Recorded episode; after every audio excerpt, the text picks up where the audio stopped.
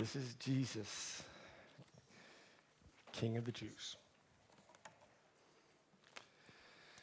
Well, we got two, three more days of shopping left, right? I did something I promised myself that I would never do. I would never go to Causeway Bay during the Christmas time. You can keep me accountable that I would never do it again, and if I do, you're welcome to kick me in the knee as hard as you dare. I figured my wife said I needed to go get a doll. So go to Toys R Us. There's two mistakes there, ladies. Don't ever tell your husband just to go get a doll at Toys R Us.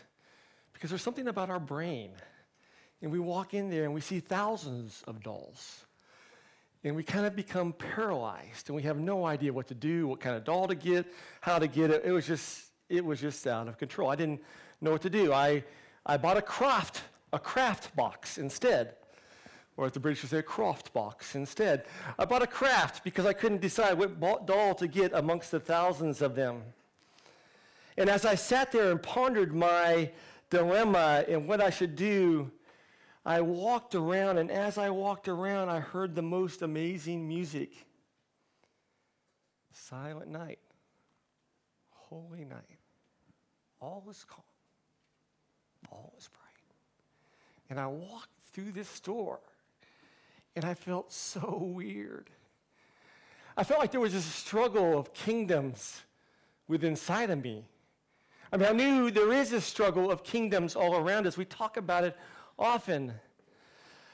There's a kingdom of Tobin, and I know how to act there, and I know what to do there, and I know what's required of me there, and I know who the king is because Tobin's the king, or he wants to be the king. And there's the kingdom of God. And as I listened and I walked through there, I felt weird because I felt this tension and this battle coming up within me. And I realized that within me there's this struggle of these two kingdoms. And if I'm honest, if I'm brutally honest, sometimes it's so much easier to work and live in the kingdom of Tobin.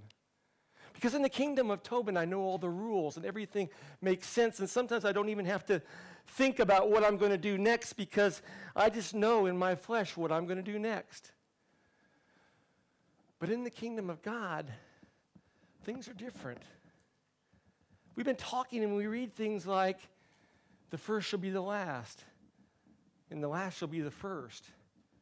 And I just don't get that sometimes.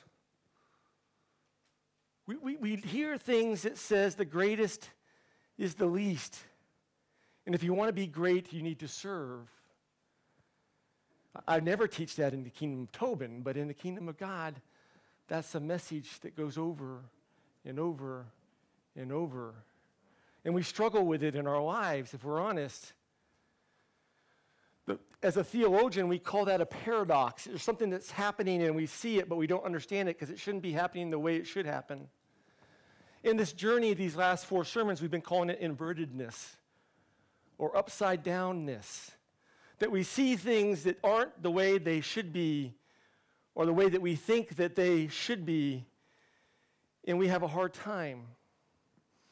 In the Gospels that we've been reading for the last three years share a lot about Christ's kingdom and how the rules in his kingdom are so different than the rules in the kingdom of Tobin. And I struggle with that. And sometimes I have to be honest, I feel like it's easier to live within the kingdom of Tobin. I mean, just look at the passage today. Six days before this passage happened, Jesus walks into this place, Jerusalem. There's over a million people there now. And 20,000 people are following him and they're cheering for him. And they want the Christmas story to come true. They want the baby who's born, he's the king, he's going to be the one who's going to rule over us. But now, six days later, they're yelling, Crucify him, kill him, kill him. It's a paradox. It's upside down. I mean, if I were to write this story, I wouldn't end it the way we did in verse 46 when Jesus yells out, My God, my God, why have you forsaken me? In my story, in the kingdom of Tobin's story, the story would go something like this. We'd get to verse 44, and then there would be three hours of darkness. The Greek says it is the word is basically that everyone became blind. There would be three hours of darkness that everyone would be become blind. And at the end of that three hours in the kingdom of Tobin, what would happen would be Gandalf would run down the hill with a light, and the light would be blinding out, and everybody would look up to the cross, and Jesus would be there in golden shield and armor with a sword like this, and behind him there'd be 100,000 elves. I mean, angels. Be 100,000 angels, and Jesus would be sitting there like this, and he says, Okay, let's get it on and he would go in there and he would destroy and cut and destroy all the enemies and he would be victorious and he would build this massive palace on Jerusalem Boulevard and we would worship him there today. He would be the hero. But in the story we just read, he's he's not a hero. He's weak. He's gentle. He's mild. He's meek. He dies. No hero ever dies. I mean, Hollywood's not going to buy this script, are they? No way. I mean, in Hollywood, the hero just takes as much as he can to the very, very end, and finally he says, That's enough. And then the higher the body count, he just kills everybody, the better the story is.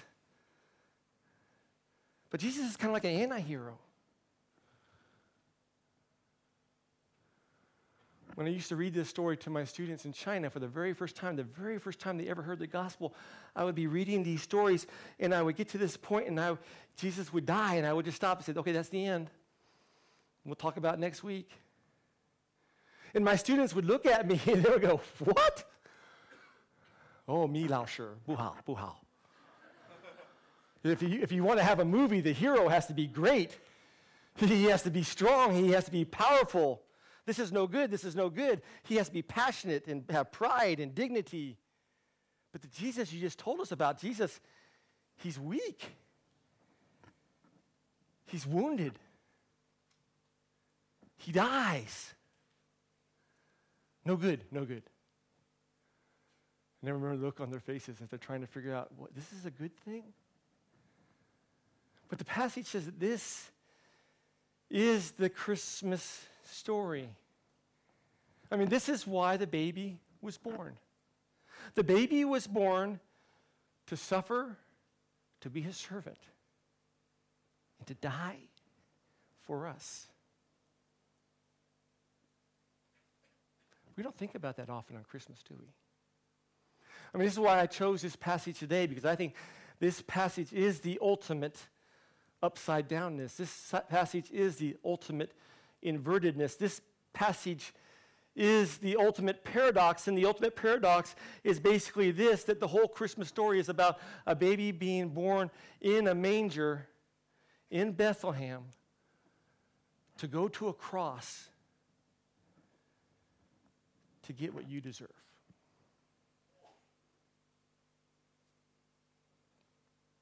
It's the greatest paradox. The Christmas story is about a baby being born, and Jesus takes God's punishment for us. For us. We don't think that often when we go to a nativity scene. Because in our kingdoms, we vision things differently and we have different kings and we have different rules. But in the kingdom of God, things are very, very different. And people act very, very different. I gave you this passage today. I hope that you will come back and read it. And as we look through it, I just want to make a couple observations that have stuck out to me as I've been reading Matthew 27. Because I think it's full of what we are supposed to do and look and act like in Jesus' kingdom. It's supposed to be what a comparison of his kingdom in our kingdom. And I'm going to share some things that I've been comparing with the kingdom of Tobin. In God's kingdom, in the inverted kingdom, in the upside down kingdom, in verses 11 through 14, Jesus stands silent. Jesus doesn't even answer one question. In fact, he, ans- he answers one question, the very first question. Pilate answers the question, asks him the question, Are you the king of the Jews? And in Greek, he basically just says, You say. You say. And but then from that point on, he doesn't answer any of his accusers. We're told that he remains silent. It drives the people crazy. I mean, Pilate is sitting back and he's kind of laughing because he's kind of liking Jesus because he hates the Jews. They've caused him so much trouble. And here's this guy who's perplexing the Jews, who's causing them all this trouble. And you can read it in the Greek. There's just kind of this amusement and awe and wonder. Wow, this guy really can give it to them without speaking accusation after accusation after accusation, and he says nothing. But you know, in my kingdom, if people were to come and to accuse me, I would yell. I might even get really frustrated and maybe feel like I want to swing out and punch them.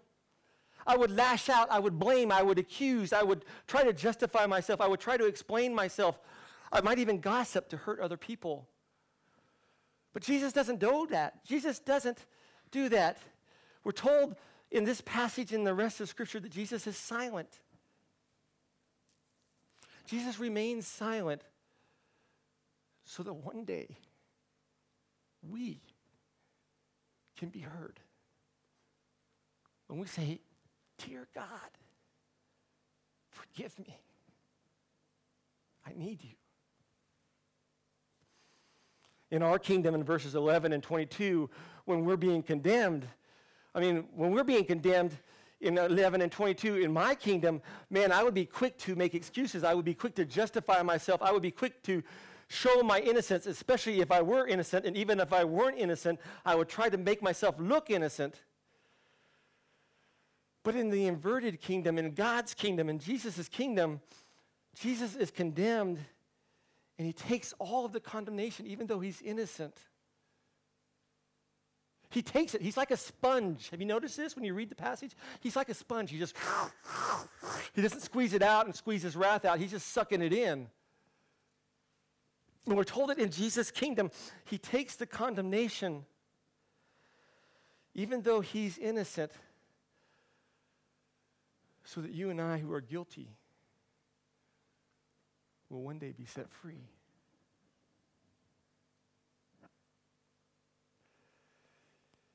in our kingdom and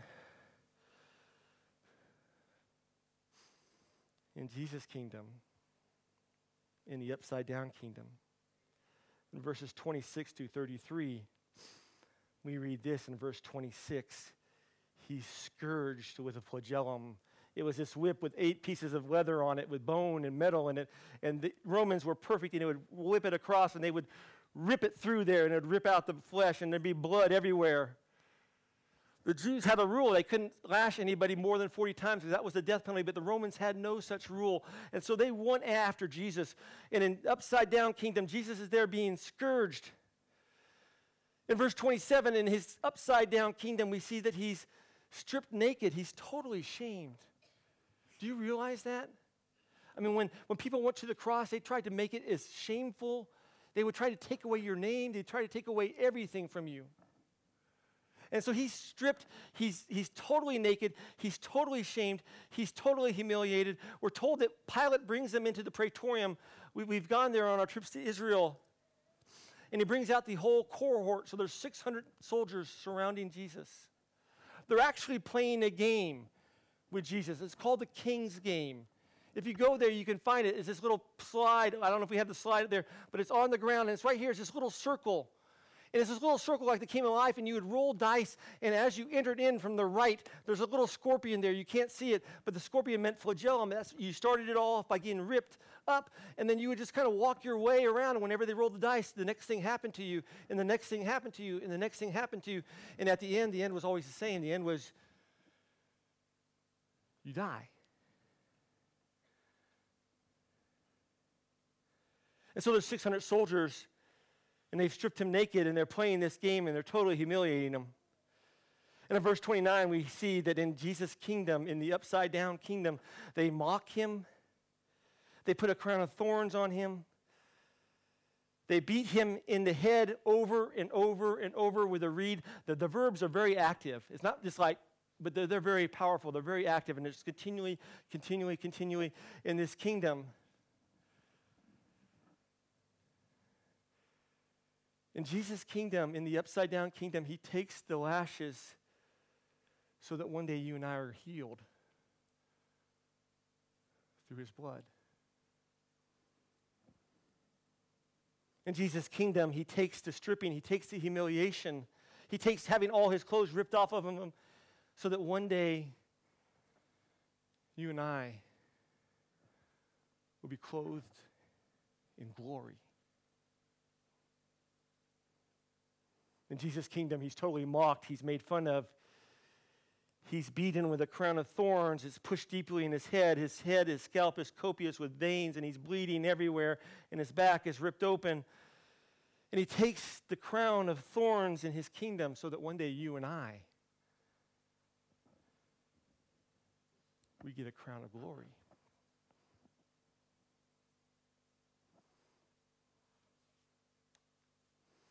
In the upside down kingdom, in verses 27 through 37, we see that God, Jesus, our King, he's mocked, he's reviled, he's spit on, he has his beard pulled out, he's beaten unrecognizable.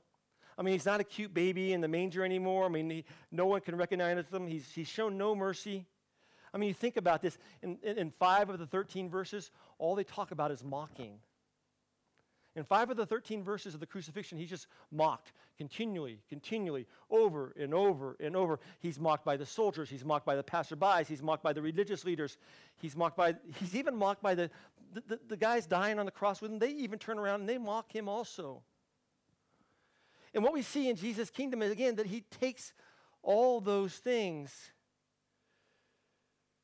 he takes all those things on him so that one day you and I, we might be blessed. We might be honored. We might be declared innocent. We might be justified of all our sins. In the inverted kingdom, in the Christmas kingdom, we see in this passage that Jesus doesn't even save himself. I mean, he allows himself to be forsaken by God. And he dies an incredibly painful and humiliating death so that one day we can be saved. One day we can meet God. One day, we can be called his children. Have you ever thought about that? When you looked at a nativity scene? It's the greatest paradox.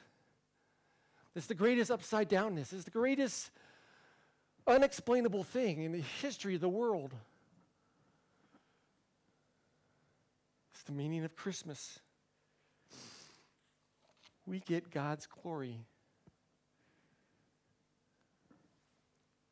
Jesus gets a cross.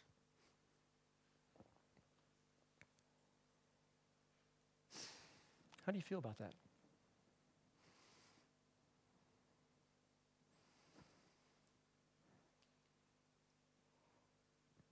Do you feel about the Christmas story? How do you feel about God's kingdom the upside down kingdom as opposed to your kingdom. Does it make you feel good? I keep reading this passage over and over, and I wonder why those 20,000 people who were following him for three years, and some of them less than that, they're coming to Jerusalem. I wonder why they give it up. I wonder why they turn. I talk to people all the time about Christ and what he's done for them. You know, sometimes people look at me and they go, I don't want that. That's, that's, not, that's not the kind of God I want. I don't really want a mild God. I really don't want a gentle God. I really don't want a meek God. I really don't want a suffering God. I really don't want a weak Savior. I don't want a Savior like that because I don't want to live like that. Because I know if I have a Savior like that, then He's going to call me to live like that. And I don't want to live like that. I, I, I want to be, or I want a God like the soldiers or the religious leaders, that they, they wanted a God who was powerful. They wanted success. They wanted it now. They wanted to be sexy. They wanted to be relevant. They wanted health. They wanted education. They wanted wealth. They wanted power. They wanted to prove it now.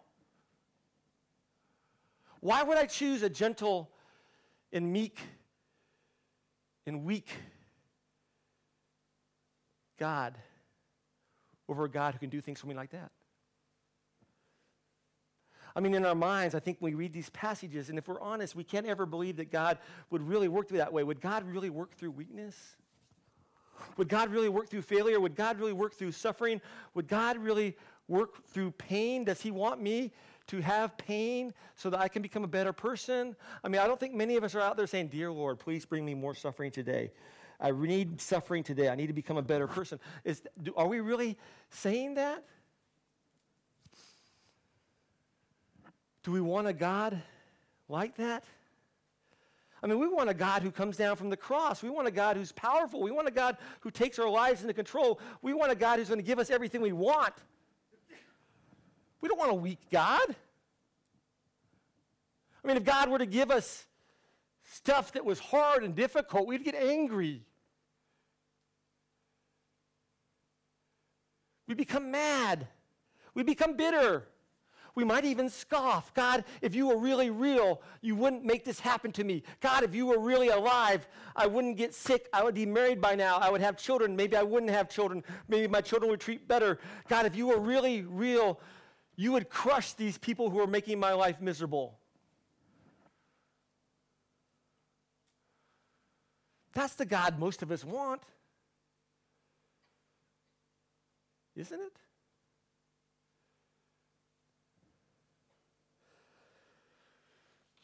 We know the story tells us that in God's kingdom, in the upside down kingdom, in the inverted kingdom, God doesn't work that way. God works through darkness. You ever been in a dark place? I have.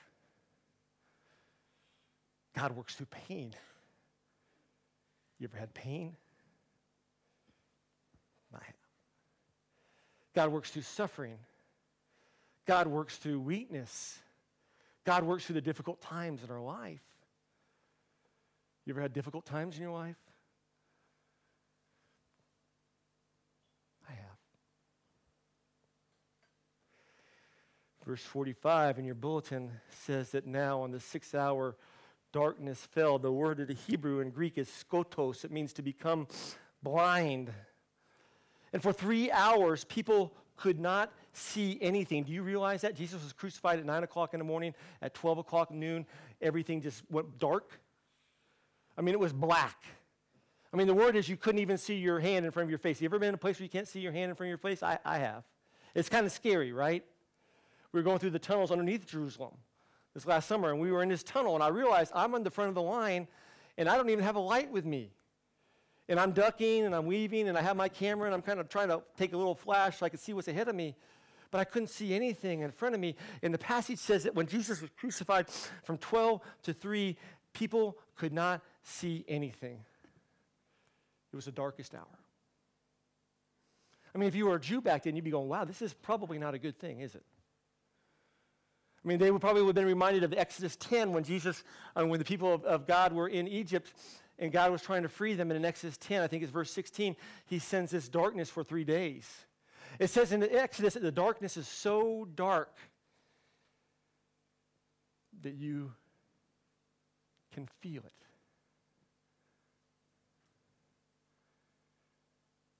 You ever been in a place where it's so dark? Never been a time in your life when it's so hard that you can feel it?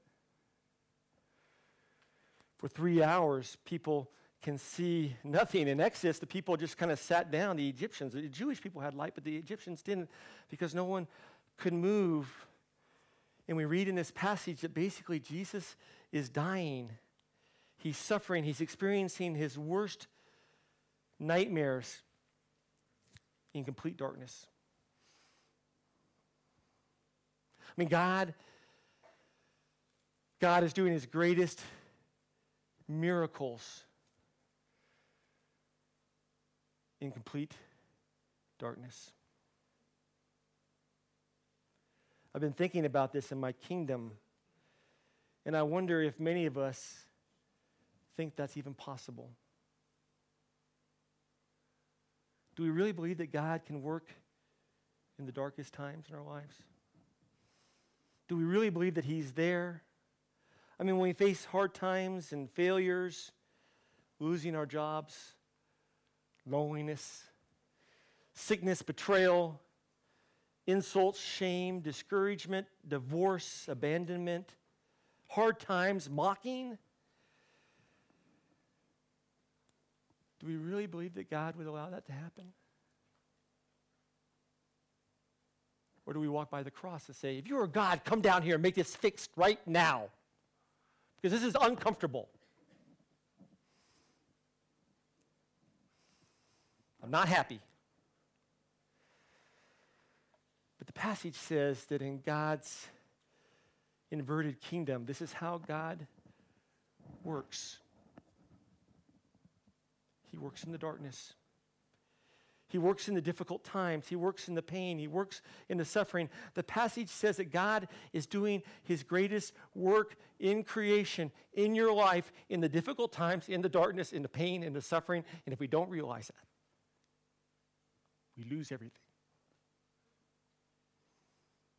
If we don't realize that God is working in the darkest hours of your life, that He's always there amidst the failures, the total loss, the poverty, that God is always there when, when things are at their worst, when we are at our worst.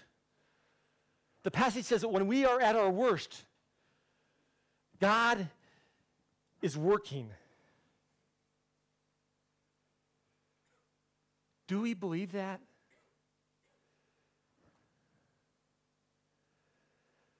The passage says that in the midst of total loss, total failure, crucifixion, kingdom of God is near. He's pursuing you. He wants a relationship with you. He wants that relationship back. He wants you to realize that in His kingdom, things work differently than in the kingdom of Tobin. And He has an amazing plan for your life. But sometimes we have to go through darkness. Sometimes we have to go through failure. Sometimes we have to go through pain. Sometimes we have to go through suffering. Sometimes we have to be abandoned by everybody we know and love.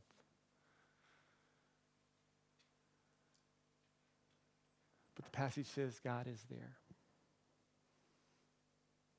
And He's working. It's the greatest upside down.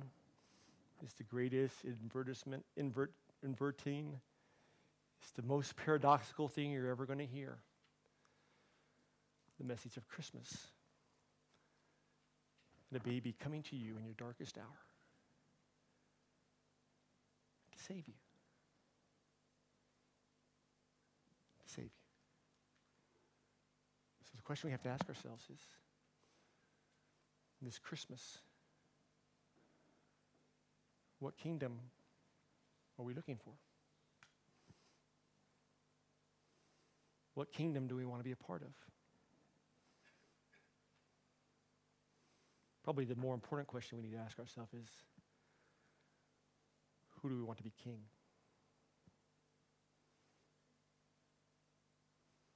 A baby in a manger, weak, mild, gentle, humble, who inverts everything so that we might come back to God?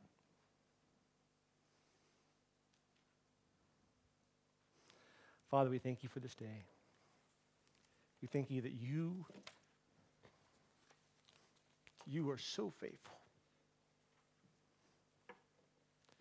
We thank you that your kingdom is not like our kingdom.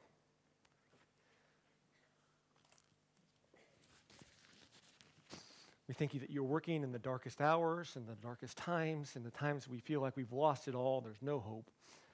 This passage, your son, the cross, it says, no, there's all, there's all hope. When we look for it, when we trust you to be God, when we release our striking out and our justifying in our words, and we realize that you're God and you've already taken all those things to bring us. And you're not just bringing us to heaven, but you're bringing us along this journey.